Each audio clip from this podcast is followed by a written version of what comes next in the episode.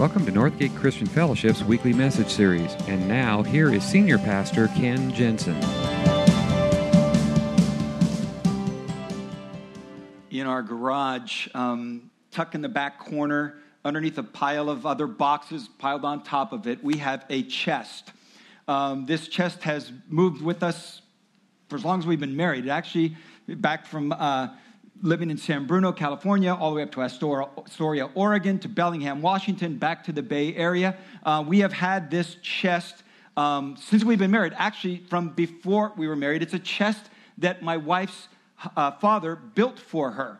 Um, and in it was placed all of these items, these treasured items, like um, her grandmother's silverware and china, um, some linens. We have in there a quilt that my mom had made us when we first got married. This chest is a very special chest. It's called a Hope chest. Yeah. Do they still make those? I don't even know if they make them anymore. Okay.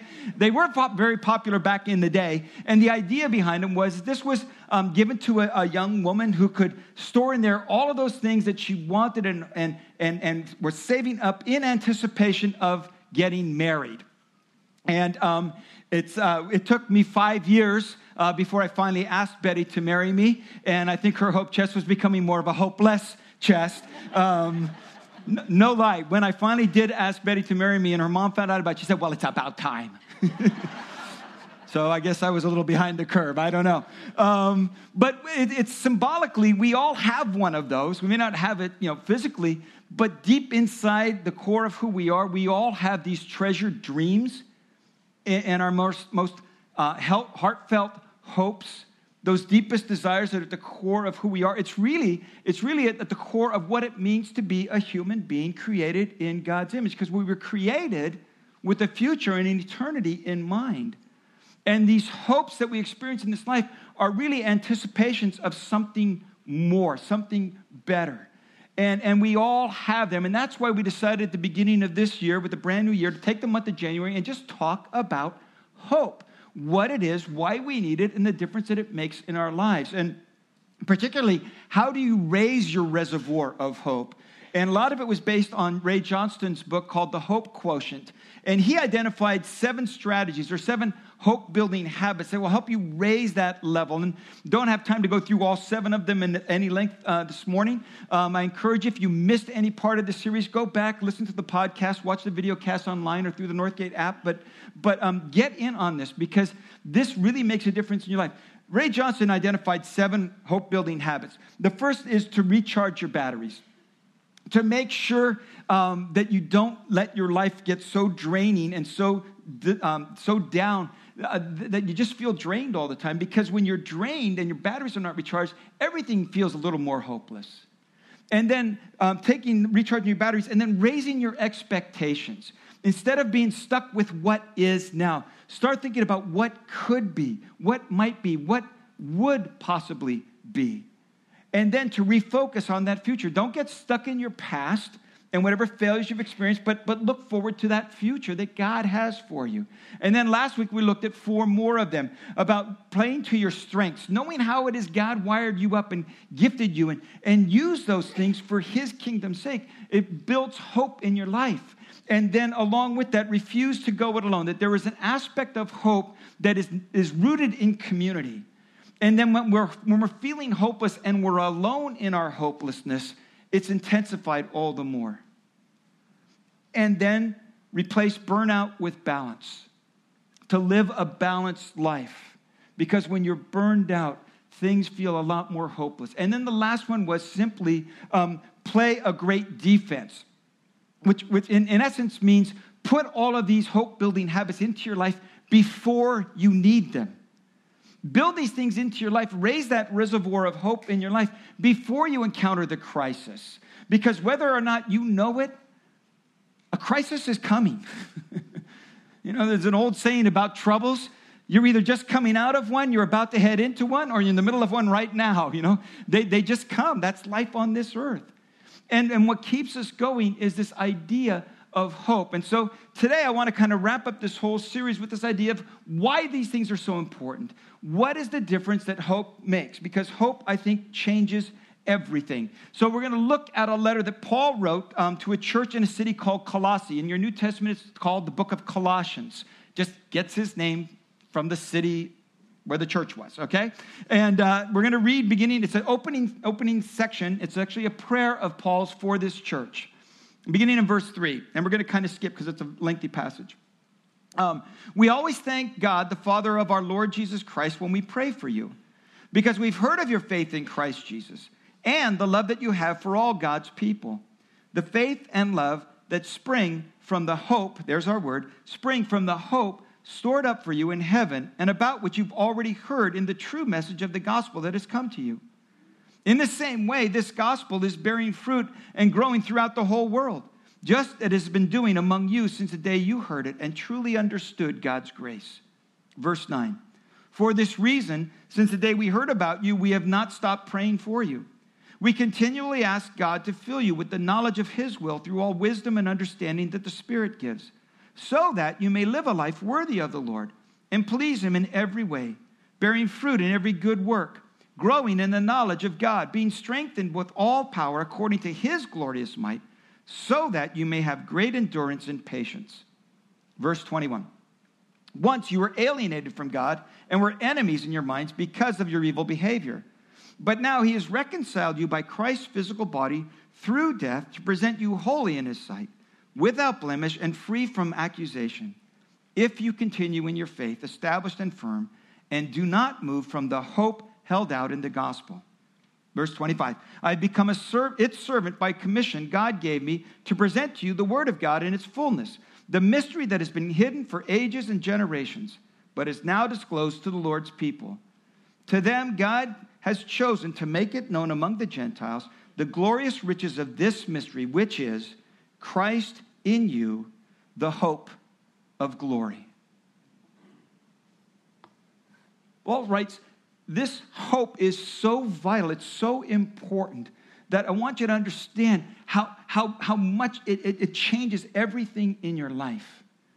And that's what we're going to look at. How does, how does hope change you? How does it make your life different? How does it make my life different? And, and whether or not you are a Christ follower here um, today, and maybe you're just here kind of investigating, or maybe you came in here today feeling kind of hopeless, there are some principles here and there's some things here that can change your life when you put your hope in Christ. And the first is this that hope, this biblical hope, provides a foundation for all of our life. That's what Paul writes. He says, We've heard of your faith in Christ Jesus and the love you have for all God's people, the faith and love that spring from the hope stored up for you. He said, Hope is foundational. That biblical hope is a deeply held conviction that underlines everything else. And now, we use the word hope very, very loosely. We use the hope all the time. And, and, we, and uh, what it refers to in a lot of different ways is not what we think of when we know of biblical hope. Sometimes we talk about the word and we use the word hope, and it's more like just wishful thinking. Okay, for instance, I had hoped that the 49ers would be playing next weekend in the Super Bowl. I had hoped that they would even make the playoffs. Obviously, that was just wishful thinking. Okay? Now, you Raider fans you're used to that, okay?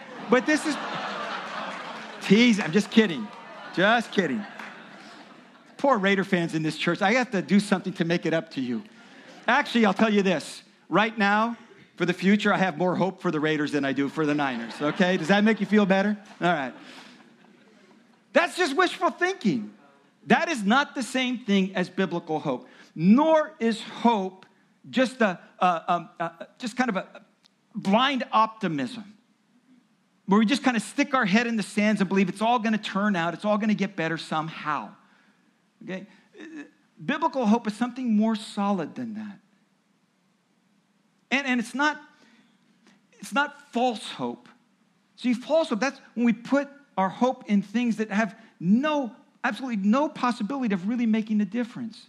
Like someone who buys lottery tickets as a means of hoping to get out of debt. Okay? That is, that is not hope. That's a false hope. Biblical hope is something much more foundational. It is something solid and reasonable. Biblical hope provides a foundation. Hebrews 11:1 says, "Faith is the assurance of things hoped for, a conviction of things not seen. What he's saying there is there's something foundational to hope, even below our faith. Our faith rests on something deeper. It's called hope. Back in the early 90s, those of you who lived here in the time might remember there was a huge firestorm that swept through the Oakland Hills. Just it was it was devastating. It, it just wide swaths of land, just totally devastated. Homes destroyed, lives were lost, um, homes, total, everything just burned all the way to the ground. And that was in the early stages of Northgate. And so I was still kind of bivocational. I was part time working and planting a church, and the other half of the time I was working in construction. And my dad's a building contractor. And there was actually a home that, that we had built when I was working for him about four or five years previous to that. So when everything burned down, um, that was one of the homes that got burnt down in that fire. And, and what happened was because, because those plans were fairly recent and the engineering was all fairly recent, he got the permitting to rebuild right away.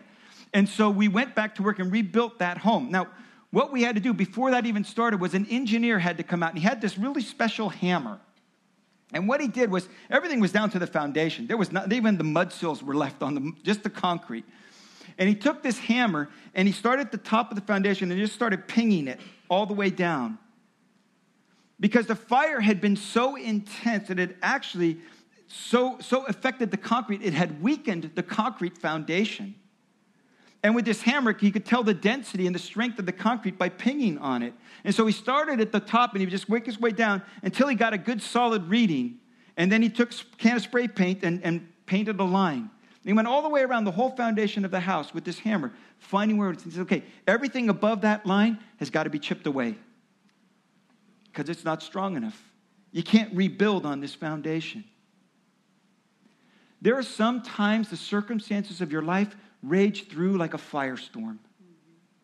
And sometimes it is so devastating that it shakes you all the way down to the foundation. And everything is gone. And even the foundation is affected sometimes.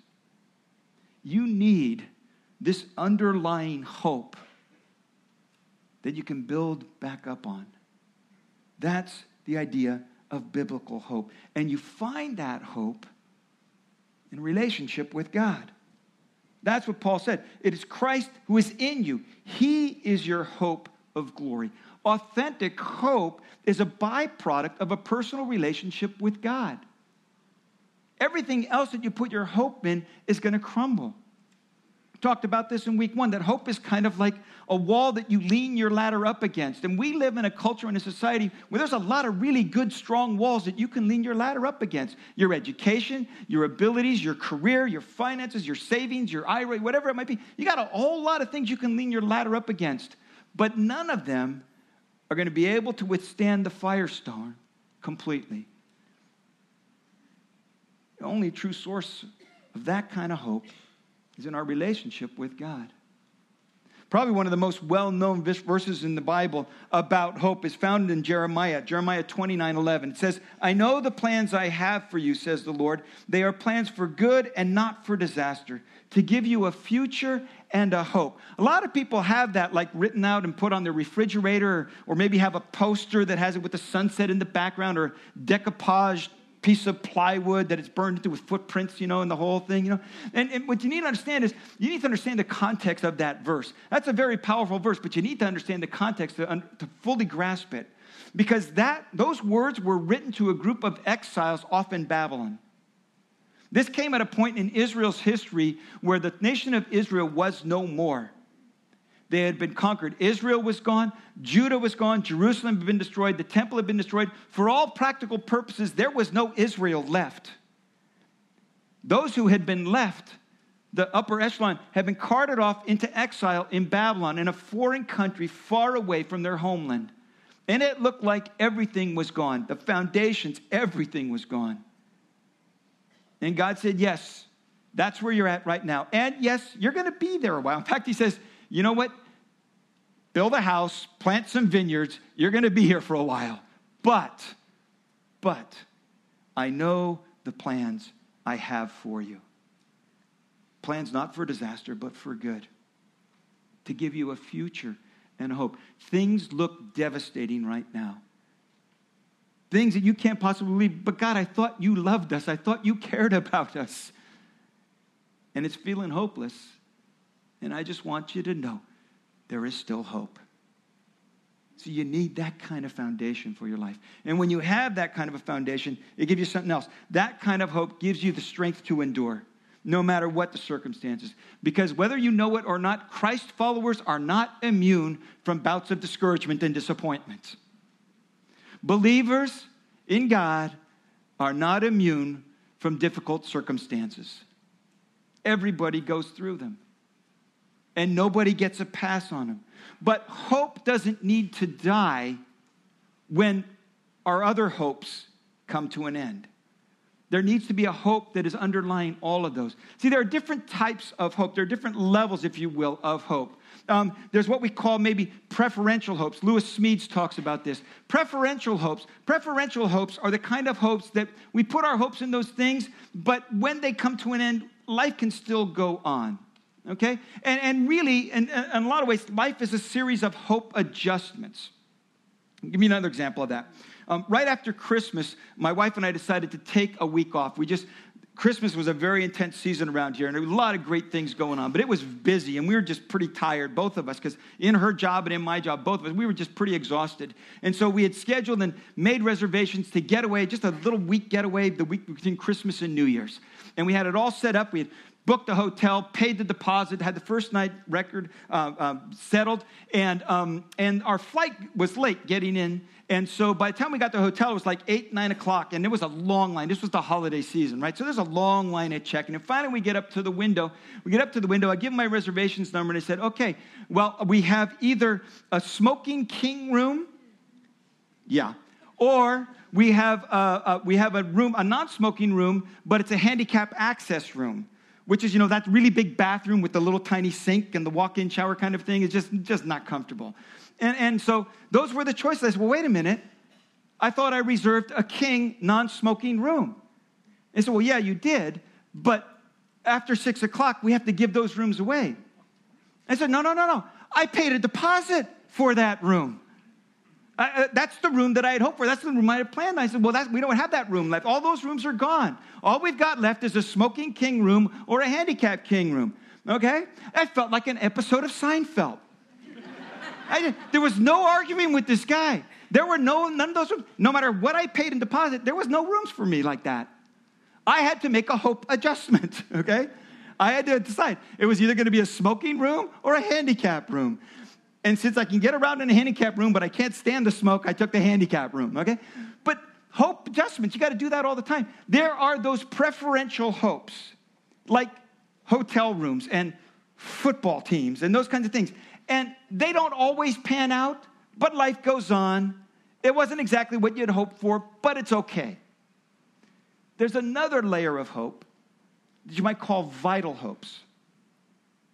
Vital hopes those are the kind of hopes that parents have for their kids that they will grow up healthy, that they will marry well, that they'll, they'll be self sufficient, to be contributing to society.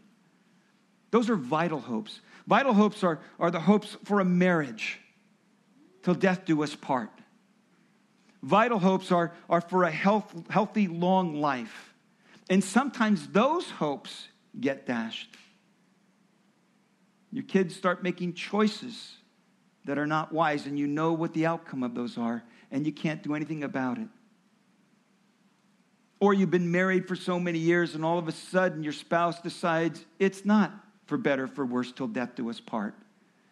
It's really until somebody else comes along. And it's devastating. Or you're not feeling well, and you go in for some medical tests, and the results come back, and it's not good. See, those are vital hopes. And those hopes, when they get dashed, that's devastating. And what you need beneath all of those is that bedrock hope. It is that hope that sustains you when all other hopes die. That is the kind of hope that we all need. It supports and it survives everything else. That's the hope that's at the center of Paul's prayer. We also pray that you will be strengthened with all his glorious power so that you will have all the endurance and patience that you need. Endurance and patience. Remember in week one, we said that's the definition of hope. That's what hope is it's enduring and patient. life's difficulties and life's disappointments actually can become a part of increasing our hope quotient if we understand how that works. Because what happens is that, that sometimes those disappointments and those discouragements and those um, uh, dashed hopes, that's part of the sifting out process. That there were some hopes that we thought were vital hopes. You know, like when your teenage daughter says, Mom, if I don't get that dress, I'm to die. No, it's just a preferential hope, okay? You thought it was a vital hope, but you didn't get the dress and you didn't die. That was just really a preferential hope. And, and sometimes devastating circumstances sift out all of that. Sometimes it's the vital hopes that do die, and we're looking for something. We realize we've leaned our ladder against the wrong wall. And we got to find something more solid on which to put our hopes. That's what Paul writes about. He says, We know that these troubles produce patience, and patience produces character, and character produces hope. And this hope will never disappoint us because God has poured out his love to fill our hearts. He says the underlying source of all of our hope is in the love of God, the love that he expressed to us when he gave his one and only Son, who gave his life on a cross so that we could know that kind of a relationship with him. And the most important thing that we could ever possibly hope for from God is God himself. Or as Dallas Willard puts it, God's address is at the end of your rope. So Paul could write Be joyful in hope, patient in affliction, and faithful in prayer. Hope gives us a foundation, it gives us the strength to endure, and it gives us one more thing it points us to an eternal perspective. It helps us understand that this life is not all that there is. There is more to life than this life. He says, Continue in your faith, established and firm, and do not move from the hope held out in the gospel. See, the gospel tells us that we were created for eternity, that we were meant to live in an eternal relationship with God. And though we lost that because of sin, there is still a possibility for it. That's why Christ came and gave his life on the cross. That's why he expressed his love to us in that way, so that we could find that eternal life. And that changes everything. We start looking forward to a better future, even though it's not yet here. And the way that we do that is not just to sit around and twiddle our thumbs until it comes, or to just hang on by our fingernails and endure until he comes, but to actually start making a difference because we know that what we do in this life matters. That what we do for the kingdom of God changes eternity. Jesus taught us to pray. Remember in the prayer that he taught his disciples? He taught us to pray, Thy kingdom come, thy will be done on earth as it is in heaven. And then he explained to us what that looks like. He told a story at the end of the age where there's a separation that goes on. he has one group over here and another group over here. And he turns to this one group and he says, he says to them, I was hungry and you fed me. I was thirsty and you gave me something to drink. I was a stranger and you welcomed me in. I was sick and you comforted me. I was in prison and you visited me. And it says, he said, and they will say to him on that day, Lord, when did we do that? When were you hungry and we fed you? When were you thirsty and we, and we gave you something to drink? When were you sick and we comforted you? When were you in prison and we visited you? And he says this, he says, whenever you did it for the least of these, my brothers, you did it for me. See, that's my kingdom come. God's kingdom come. That's what it's all about. That our hope that one day God will restore all things and redeem all things gives us the hope to start being a part of that work here and now in our lives. And when you take on that perspective, you begin to see signs of hope all around you. It's why we celebrate our baptism so much, because every life changed, every life redeemed, every step taken in faith and obedience to Christ is another sign of hope. God's kingdom come. And every marriage restored, and every family reunited, and every, every alcoholic um, that gets sober, every, every drug addict that comes clean, that is a sign of hope. That is a sign of God's kingdom coming. And we are a part of that. We partner with a ministry called Hope for Kids. It's, it's our primary um, missionary, worldwide missions pro- partner. And Hope for Kids is involved in a couple of different things, primarily in, in providing hope for children, orphans all around this world, in Africa and South America, in Eastern Europe, all over around this world. Now, Hope for Kids cannot rescue every single orphan in this world, but every child that gets sponsored, every orphan that is given an education that can break the cycle of poverty, that is a sign of hope. They're involved in drilling wells in, in, in Eastern Africa. Now, they cannot possibly drill a well in every needy village in all of Africa, but every well that's drilled that provides safe, clean water for a village is a sign of hope. See, that's why we do what we do. It is part of bringing God's kingdom to bear on this life here and now. And the only reason we do that is because we have an eternal perspective that we know that this life is not all that there is, but we have this life to invest in eternity. And hope is what gives us that perspective. It is an eternal hope. And in this way, our hope overflows. And that's what Paul writes about to the Roman church. May the God of hope fill you with all joy and peace as you trust in him, so that you may overflow with hope by the power of the Holy Spirit. Would you bow your heads with me?